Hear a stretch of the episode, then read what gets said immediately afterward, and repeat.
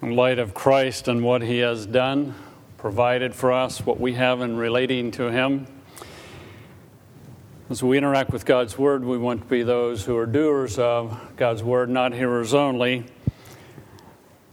in light of what we discussed last week, the elders and I seek to do it each month, but we seek to take time to pray for those in our local body here at Roaring Brook and I rarely mention numbers, but this past Tuesday night, as the elders and I would have met, we would have prayed for 23 individuals or families. When I say 23, if we prayed for family, that counts as one. But it took time to pray for 23 separate individuals, families, or couples just seeking to be what we're called to be in light of what we discussed last week knowing shepherd, being shepherds, and caring for people and ministering to people. Couple thought questions. Not looking for a verbal response from you, but think about them. Are you a Christian? If so, why? Did you come to Christ? And are you following Him for what He will do for you or give you, or because of who He is in His character, in His being, and His work on the cross and the resurrection? The next one might be a little more difficult. Are you eager and desiring to suffer for Christ? That is to fellowship in his sufferings, that is to suffer because of a desire to walk with him. If we pray that saints in other countries do not have to suffer for Christ, are we asking God to remove them from being blessed? Because Scripture talks about those who are persecuted for Christ's sake being blessed. Does freedom of a religion have a downside or a dark side? We in America would say for many years we've had a freedom of religion. Does that have a downside or a dark side? We want to read together from Mark chapter 8 into chapter 9. And as we read Mark 8 into chapter 9, please keep in mind that the 12 are in training with Christ. They've been chosen by Christ, and they're basically being trained to minister, but they're with Him. They're observing, they're seeing how He ministers. And keep in mind that the Gospel of Mark was written probably to Roman believers who were undergoing persecution. So they were experiencing difficulty. They were participating in the sufferings of Christ. They were fellowshipping in the sufferings of Christ. Nero was ruler and he was not a, you know, a good guy and so on. So keep that in mind as we read, beginning with Mark 8 and verse 27. Mark 8 and verse 27. Jesus and his disciples went on to the villages around Caesarea Philippi. On the way, he asked them, Who do people say that I am? They replied, well, some say John the Baptist, others say Elijah, and still others one of the prophets. But what about you? He asked. Who do you say I am? Peter answered, You're the Christ. Jesus warned them not to tell anyone about him. He then began to teach them that the Son of Man must suffer many things and be rejected by the elders, chief priests, and teachers of the law, and that he must be killed and after three days rise again. He spoke plainly about this, and Peter took him aside and began to rebuke him. But when Jesus turned and looked at his disciples, he rebuked Peter. Get behind me, Satan, he said. You do not have in mind the things of God, but the things of men. Then he called the crowd to him along with his disciples and said, If anyone, if anyone would come after me, he must deny himself and take up his cross and follow me.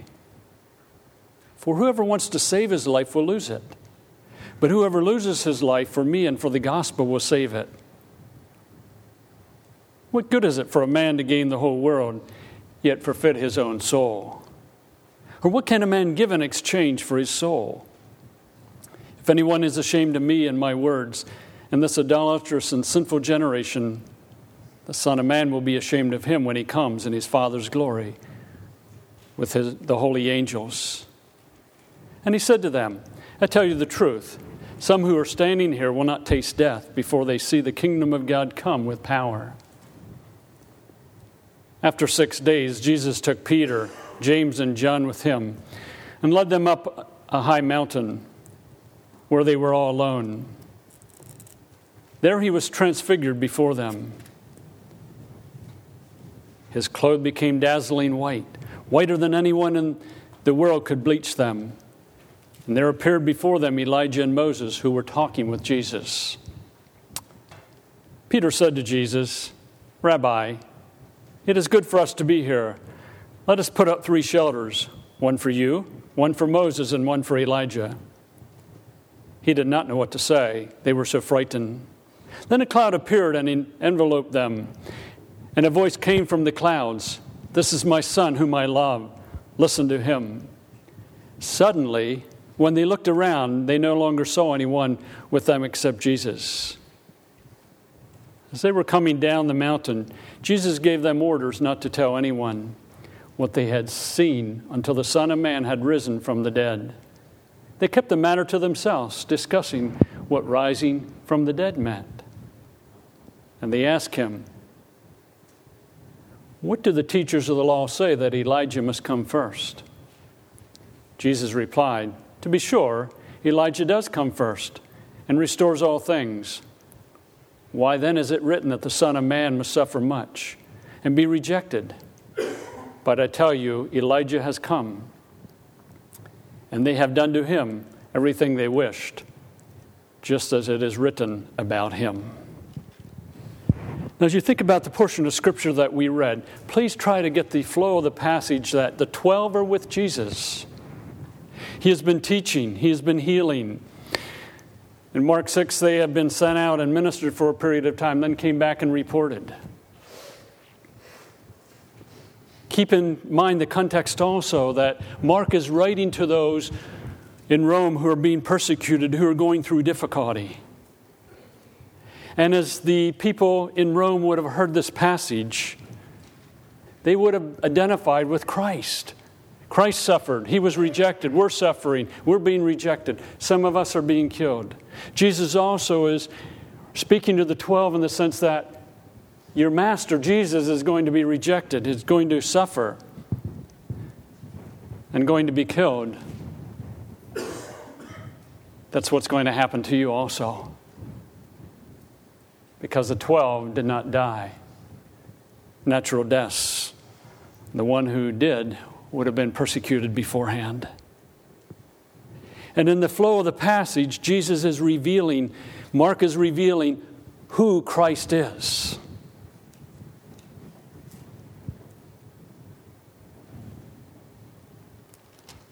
Clearly, in the context, in verse 13 of chapter 9.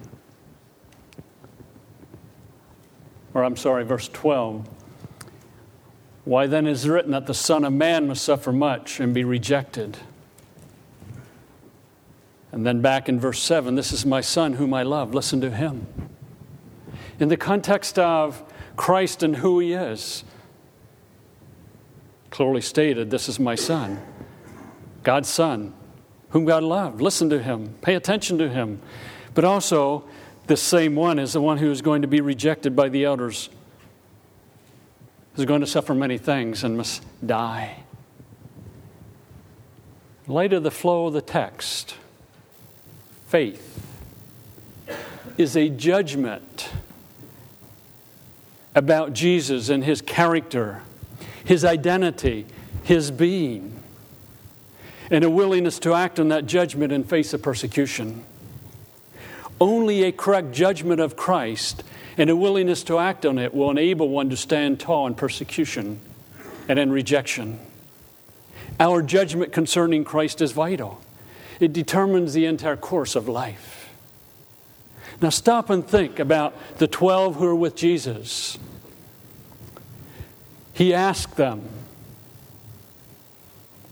very clearly in verse 27 Who do people say I am? And the response is John the Baptist, Elijah, or one of the prophets. And then he brings it home and he says to the 12, Who do you say I am? Peter says, You're the Christ. You're the Messiah. Ah, Jesus is the Messiah. He's the Christ. He's the Son of God. And when they think of Christ, they think of him being the Messiah and they think of what's coming. And apparently, Peter, along with the other 11, had a distorted view of Christ. So Jesus says, or he began to teach them in verse 31 that you must suffer many things, or the Son of Man must suffer many things, be rejected by the elders, chief priests, and teachers of the law, and be killed. Is this Jesus, whom we are with, whom we are following, really the Christ? And Peter says, Yeah, he's the Christ, he's the Messiah. Ah, great! Jesus says, in essence, stop. because Messiahship involves suffering, being rejected, and being killed and rising from the dead.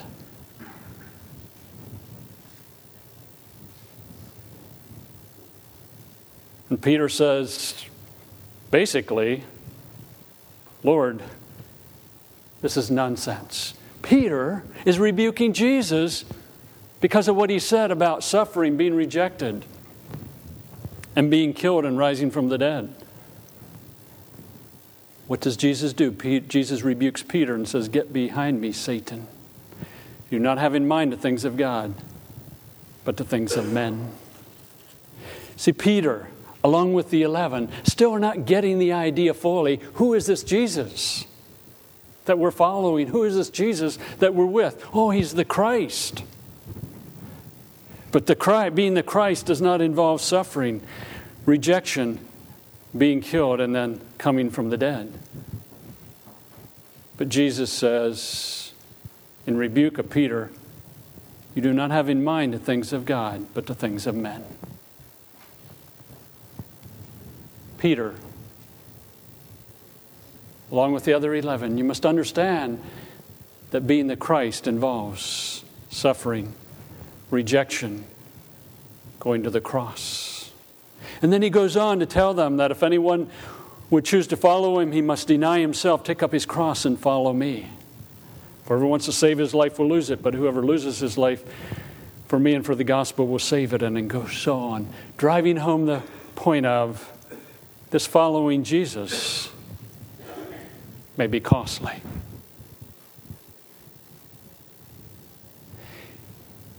And after he states that at the beginning of chapter 9, we find that Jesus is transfigured before Peter, James, and John. That is his true character, who he is, comes out in his being, and he appears in his brightness and his whiteness. What is the flow of the passage communicating? Jesus is the Son of God faith is a judgment about Jesus and who he is in his character, in his being, in his identity, and in what he did on the cross. And a choice to follow Christ for who he is.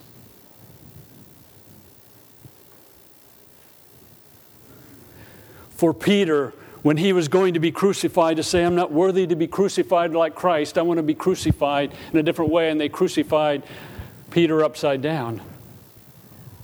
He had to be committed to the person of Jesus Christ.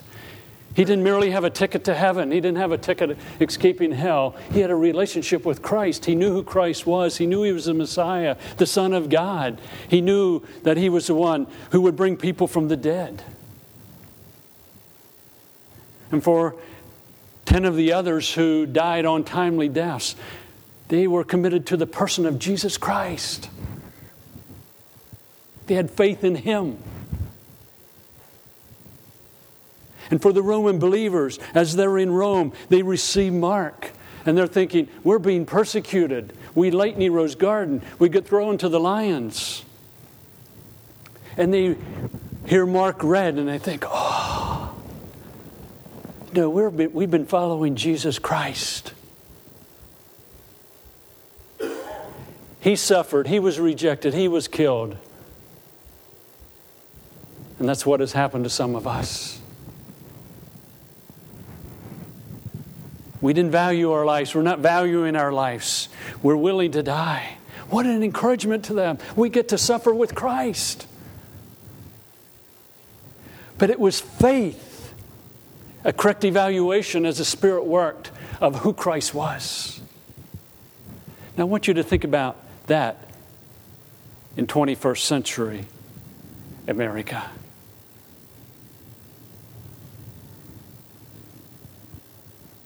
You go to your job, and in the course of working one day, the, they begin to gossip. And I'll use the word gossip about some other people.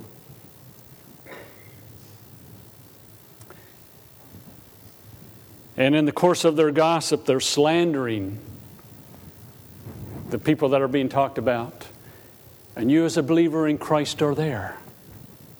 And you know that Ephesians 4 says that the words that come out of your mouth are to be building and edifying, they're not to cut down.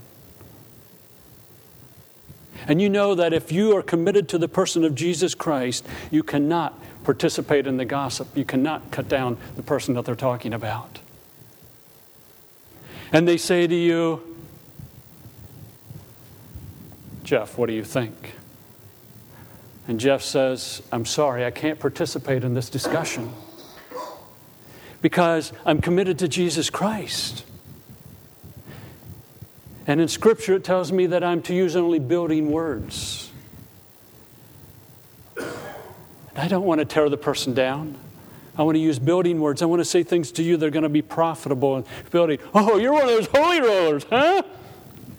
You may call you call me what you want, but I'm committed to Jesus.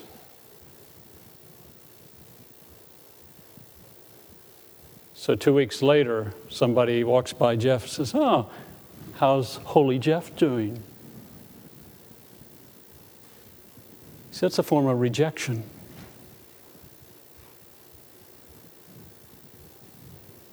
because there's a commitment to the person of Jesus Christ. Not merely escaping hell and going to heaven, but commitment to the person, person of Jesus Christ.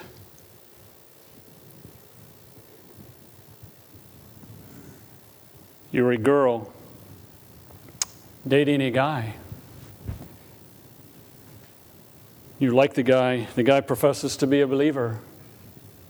And you've dated a short period of time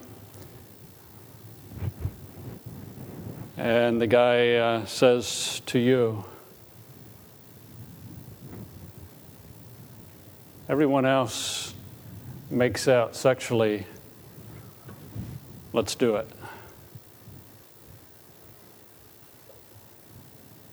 And the girl looks at the guy and says, I'm sorry.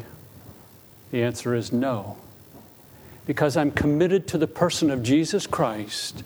And back in the beginning of the Bible, in Genesis 2, it talks, in Genesis 1 and 2, it talks about the sexual relationship that is designed for marriage.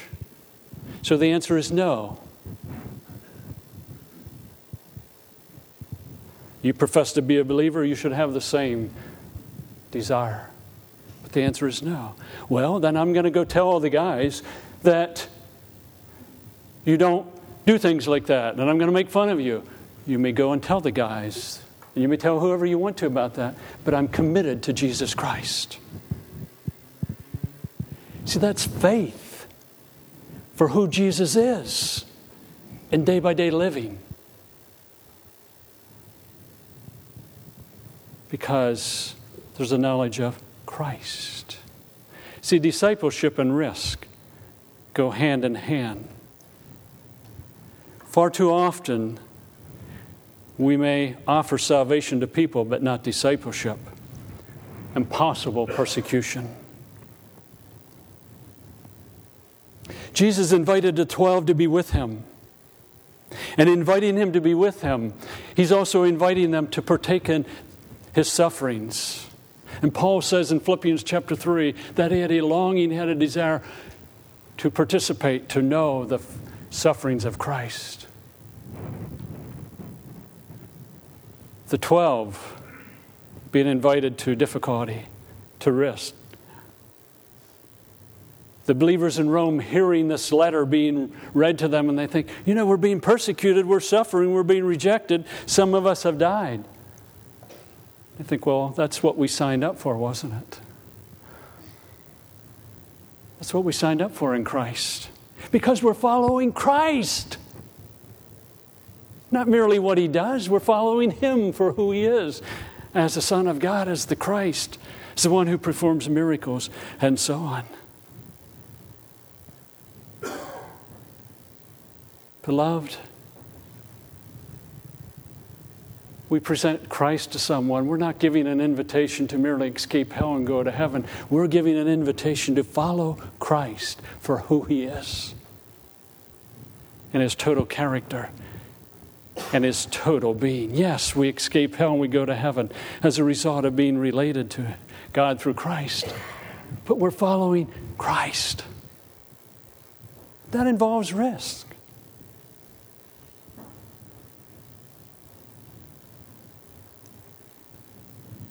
So, one of the Roman believers is going to be going to their death. And as a Roman believer is being taken to be thrown to the lions, the person is very kind and humble and gentle to the person taking them. And says, I want you to know also that I pray for those in authority over us, been praying for Nero, and so on.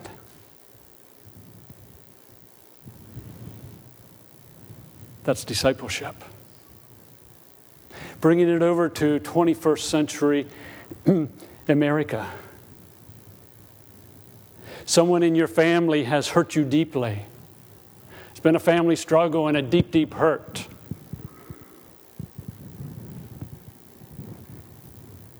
And you think, you know, I'm a follower of Christ. Ephesians chapter 4 tells me that I'm to be willing to forgive as Christ forgave me. And you go to the person and you say, You know, you, you really hurt me deeply. But I'm coming to offer you forgiveness for what you have done.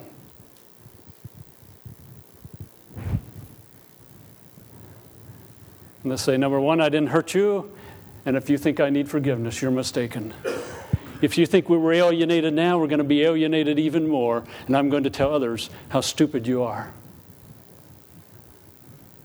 And you still say, I just want you to know that I love you. I'm willing to forgive.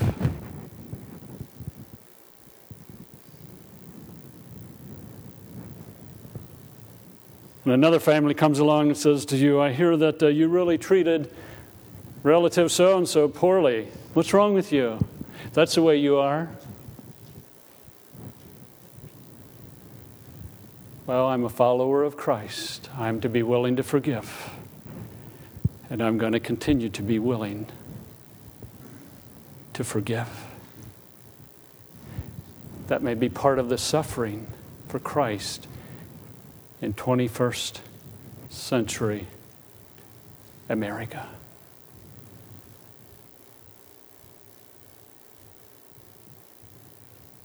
We're called to follow Christ.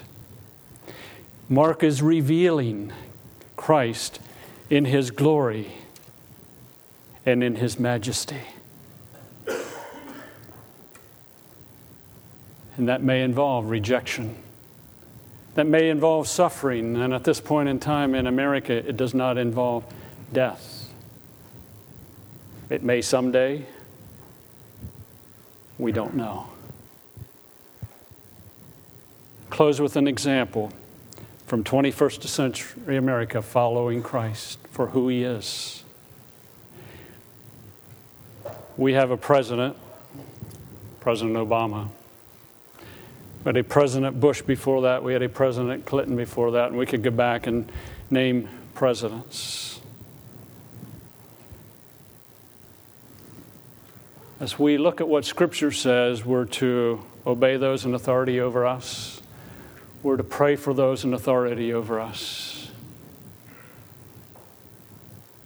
And it's so very easy for you and for me, and I'm including myself, I'm including you because it's where we live. To be critical of those in authority over us. To discuss what's happening in the world is one thing. I'm talking with a critical spirit to cut down that stupid ignoramus. And you can finish whoever you want to put in there. That's different than intelligently discussing, you know, health care, whatever, world events. But your intent is to tear down. And you're in the, where someone and people are talking, a group of people are talking about how terrible our government is and how terrible our president is and someone says, Whoa, whoa, whoa.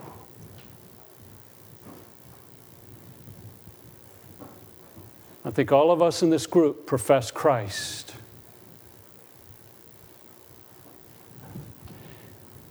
But I can hear the vindictiveness in our voices against our president. Now, Scripture talks about the fact that we're to pray for those in authority over us, we're to respect them, we're to obey them. Our words are to be building. I'm telling you that we've stepped out of being a disciple of Christ. Oh, you're just too picky. You know what our president is like. That's the way you want to be, just be that way. And they kind of reject you. So be it follow Christ.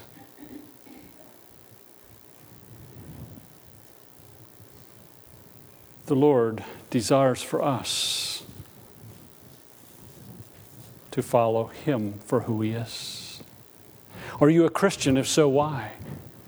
Are you following Him for who He is, Christ, for who He is, in His character and His being? Are you eager and desiring to suffer for Christ, to fellowship in his sufferings? Are you actually saying, Lord, you know, it'd be neat if I could suffer some, be rejected some, because I'm just obeying you? Not because I'm making a fool of myself, just because I'm obeying you. I want to participate in Christ's sufferings. Perhaps we need to pray for those in other countries, not so much that they won't suffer, but in the midst of their suffering, they'll be faithful to Christ. Because Jesus did say you'll suffer. Does freedom have a dark freedom of religion have a dark side or a downside? I think so. Because we can become complacent. And just buy into the culture. Remember, the 12 are being trained. The Roman believers would be encouraged as they think about Christ and who He is. Why are we following Christ? because of who He is, I trust. And that becomes the incentive and the motive for being faithful day by day. Father, we thank you for your word. We thank you for revealing to us who Christ is through his coming, living among humans, being rejected, suffering, dying, and then rising from the dead. And Father, if we were to take time and ponder church history, we would find over and over again people who suffered and were rejected and killed because of their faith in Christ. And I realize, Father, that we may not die in our country because of our faith in Christ, but we may be rejected by others. We may suffer just because in our day by day living we try to obey your word and live out Christ at work in us. May we be found faithful, not being complacent, but zealous to live out your word. And Father, we would pray for those in other countries, and think particularly of Syria and Egypt, because of what has happened and is happening in those countries that are being persecuted for their faith. Father, may they grasp that the testing of their faith is going to demonstrate and prove that it is more precious than gold. Gold that is refined in fire. May, set, may they set their hope, Father, in the inheritance that they have in the future and that your inheritance is in them. May you encourage them in the inner person, Father, that they would remain faithful, they would remain true because they're following Christ.